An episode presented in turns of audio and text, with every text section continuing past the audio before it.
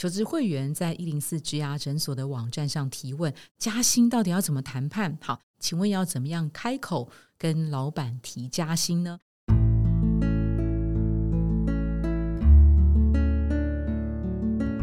职涯诊所帮你一生都精彩，从新鲜到退休。Hello，大家好，我是主持人 Pola。今天呢，很荣幸邀请到一谈就赢公开班创办人郑志豪 Alex 来担任来宾。Hello，Hi，Pola 好，各位听众朋友，大家好。我帮大家补充一下这个 Alice 过去的工作经验哈，她过去呢曾是她第一份工作是在天下杂志担任记者，那大概在四五年的时间之后出国念书，到美国密苏里念了一个 MBA，然后回来之后呢，他就开始跨业转行了。他到 DHL 担任通路发展经理，然后到台湾庄臣担任主要客户经理，然后是米其林宝宝、米其林轮胎的呃亚洲区自行车胎的销售经理，然后是争先回转寿司的总经理。他现在自行创业，一谈就赢公开班的创办人哈。我们一样来帮粉丝敲碗哦，就是求职会员在一零四职牙诊所的网站上提问，这个问题你知道也是超常见。我想 Alex 经常也碰到这种加薪到底要怎么谈判？好，这个问题是零售业的专案管理，大概三十一到三十五岁，他说薪水已经好几年没涨了，请问要怎么样开口跟老板提加薪呢？的确，就像你说的，那么。加薪这种大概是最常人家听到的需求。我们谈就赢的有好几位，不止一位朋友，他们其实我不知道大家对于加薪这件事情期待多少了。这也是我希望给大家另外一个今天节目的谈判概念哈。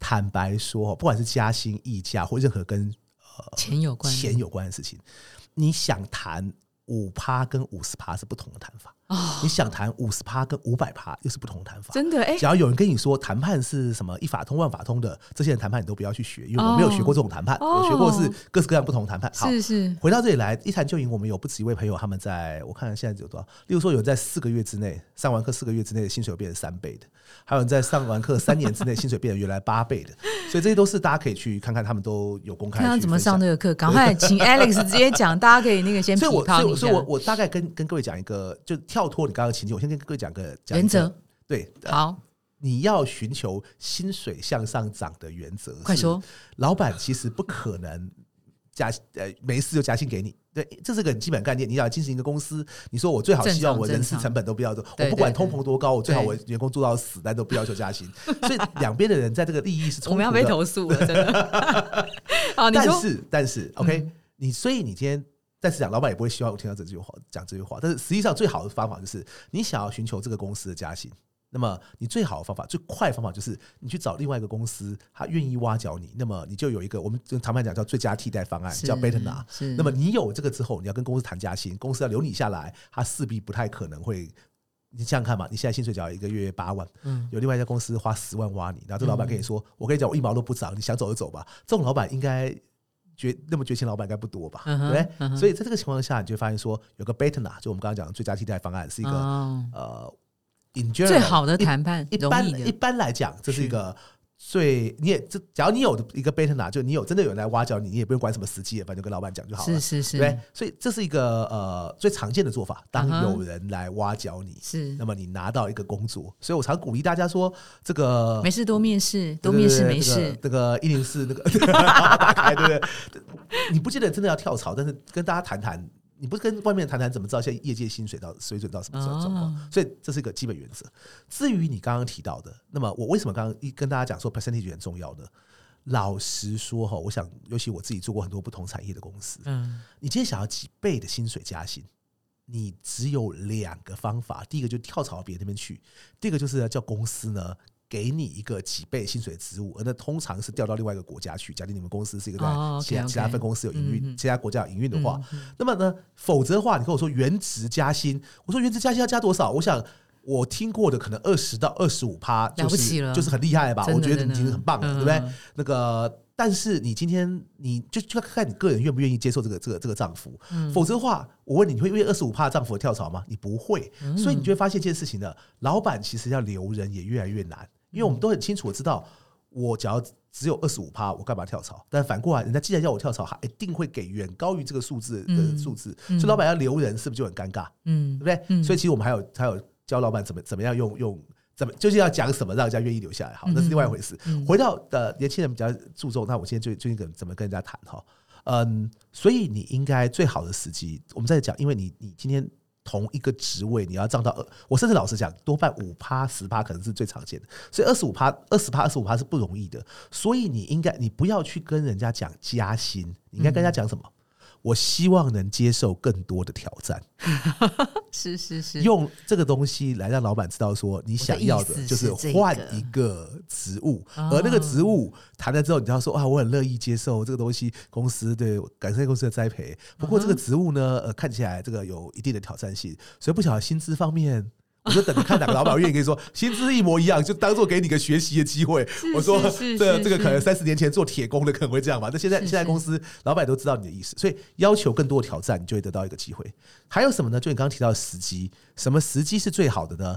一般比较一般的时机是每个公司呢，大概现在只要一点哦，没有做预算千万不要这这，是你在年终他会给你一个呃绩效评估跟绩效考核。嗯哼。一般一般，现在大家有一定规模公司都会这样的，还还找你做一个面谈。有的主管就是虚应故事，但是无论如何，这就是个机会，因为他一定要跟你谈嘛。谈的时候，你就直截了当跟他讲说说，呃，我觉得我这几年的成长幅度也相当大，有没有？但是一回事啊。我这几年成长幅度相当大，那么我希望呢，公司呢能够在这个薪水方面呢，能够给我这个这个正向的激励，这样也会让我们有更更多的这个这个呃动机来帮公司服务。对不对？接下来就要看公司怎么怎么接招啊。所以你刚刚问的是时机，我告诉你，一个时机是年年终年度 end of year 的时候，你今天的年终的绩效面谈是这个时机。另外一个更好的时机，但我发现很多人不只是年轻人，很多可能在已经出来工作十几二十年的人都都错过这个时机。是公司通常他们会例如说新品上市，或者是任何一个新的专案要 launch，他说 Alice，那么你来这个这个 run 一下这接这个大案吧。你这个时候，你你看，你一听到额外工作，你一定是什么？你知道？非常兴奋，马上就要说。那是那是你啊，我没有这样说。我一一开始都很为难，说可是这个是那我现在工作，你大概知道，等于说他要你一份一份钱做两份事的时候，这时候就要一副很为难，说我不知道我有没有能力胜任呢。不过老板，你现在对于这个新的案子，我当然知道公司对这个案子很期待。那么你希望我达到什么目标啊？他是不是叭叭叭跟你讲一大串，对不对？哦，好的。这个目标我会努力，我也会弄个计划给你看。但是老板有没有什么不情之请？万一这个专案，我的确在今年年底之前让这东西上线了，那么我的薪资目前的状况是，刚刚刚写多少？呃，一个月不知道多少钱？八万好了，好八万。那么我希望我的薪资能有所调整。那么老板是不是可以给我这个机会？哎，可是这样子会不会让老板觉得你很马上就要交换条件？还是说，你知道我们在谈判，我们在一谈就常讲一句话是什么？你知道吗？什么？交换优于接受。哦，你听起来觉得很棒，对不对？你你你听到交换条件，你刚刚会觉得下意识觉得这样不好，对不对？我会觉得说，任何事情都是一种 trade off 啊。哦，你要我付出更多劳力，本来就是一种 trade off 啊。而我今天又很正面、很愉悦态度跟你说：“嘿，Pola 老板，我们今天这个有没有什么东西可以让我让我把这个事情做得更好啊？”要不要装一下，在下一次的时候再讲？不用，这就这就是我常跟人家讲。我刚刚不是跟你说我做讲师的缘由吗？对不对？台湾，我刚刚跟你说，台湾人，我希望台湾人能够呃大胆表现出来嘛。这就是一个台湾人跟其他国家人不同的地方。我们都会害羞，这也是我在这么多外商跟其他台湾的同仁不太一样的地方。我真的就是直接讲啊。那你觉得我后来发展好不好？好极了，所以我就说我我不会我不会有这个问题。相反的，你找扭扭捏捏，一定要找一些东西。你觉得这很正常，在我们台湾，你走去国外发现没有人这样做的，是是。其他国外老板反而觉得你这个是个怪人，哦，对不对？否则我常说，你不要说只说我，看韩国人做不做不做事情，韩国人不做这个事情的，是印度人做不做这个事情，印度人讲更直接，你不给我就走，哦，真的。所以我说，台湾人比起来，我说你问我要不要迂回一点，要不要客气一点？我说我我刚刚跟你讲的讲法已经是很迂回、很客气了。嗯，对。但是你说我还要再等下次，没有下次了，对不对？而且你永远把我现在讲这六个字记起来，就发现说，哎，自己以后心里这个负担就比较少。交换优交换优于接受，交换优于接受。我为什么？对呀，你信你信不信？你只要笃信这六个字，今天即使你不要说你在公司上班哦，你有个小孩找你说爸爸，我可不可以怎么样？你跟他说好啊。那假如要我答应你这个东西的话，你觉得你现在可以做什么？哦，对不对？你能不能在每天这什么，例如说，呃，早早点上床睡觉？你能不能这个什么，下次考第一名之类？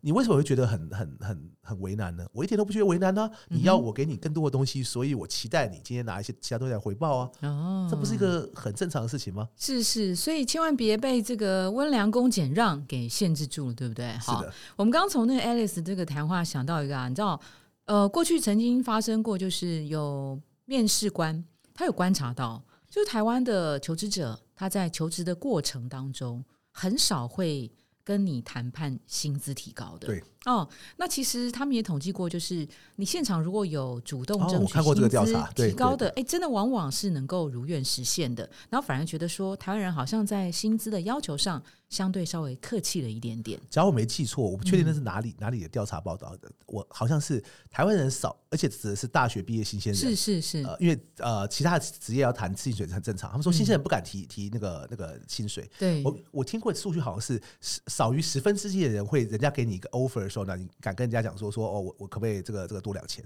对？OK，对可是事实上，你今天反向去调查那个雇主的时候，嗯雇主有四分之一的人其实会愿意根据这个人，例如说不同的不同的条件，就是他是他不提，我当然就照照规定续薪给他嘛。嗯可是他提的，好像有四分之一人愿意考虑，会给他不同的薪水。是所以我觉得这个是看起来是个，我觉得是个很有意义的调查。OK，对那呃，我觉得刚刚 Alex 提到啊，也给我们不管是职场新鲜人，或者是呃资深呃工作经验相对比较久的这个老鸟，有一些蛮不同的思维哦。就是当你想要提高你的薪资，而且你想要有一些明显的阶段性的涨幅的时候，当然跳槽是一个方法，还有更好的说辞，换一个更好的挑战。你能够给我这个呃新的挑战，我觉得很棒。但当我做完了这个呃专案到一一段落的时候，我有没有办法在我的薪资有一些成长的表现，对不对？对，好的，今天这个 Alex 送我们六字诀，一定要记住：交换、优于接受。